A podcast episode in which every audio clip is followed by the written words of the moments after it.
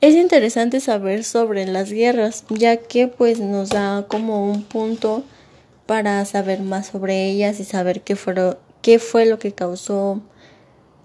como desacuerdos políticos que un país no aceptaba, las ideologías que tampoco aceptaba, este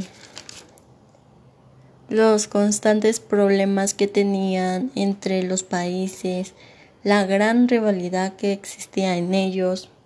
pero también nos hacen ver como las, consecuencias que tuvieron entre ellos, como muertes, millones de muertes, eh,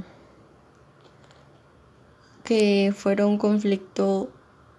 donde se enfrentaban dos o varios países por tener como un lugar solamente para para ellos. Entonces es muy muy muy interesante saber sobre las guerras.